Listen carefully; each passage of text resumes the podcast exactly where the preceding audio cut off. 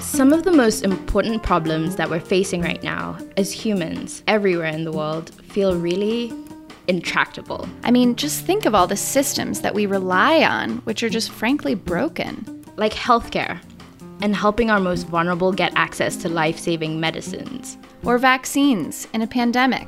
or access to resources in an economy that isn't built for you, Or climate change. racial inequality, democracy.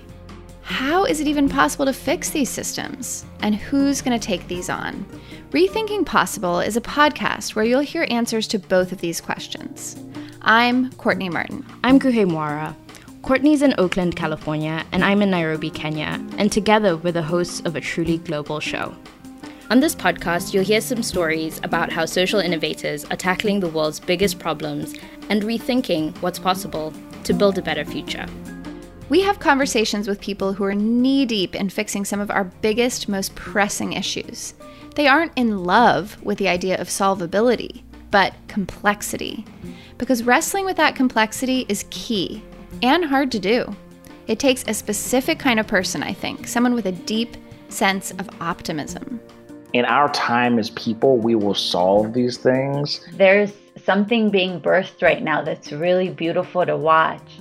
Of obsessiveness And then we'll keep innovating and we'll keep pioneering from Africa. and persistence. And if we lose heart or if we lose sight of democracy, then it can be gone in a minute.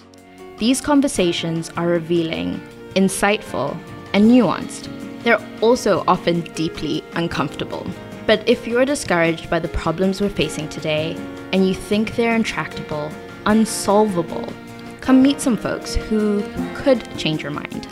Hit the subscribe button now and we'll come to your feed. You can listen on Apple Podcasts, Spotify, Google Podcasts, or wherever you're listening to this.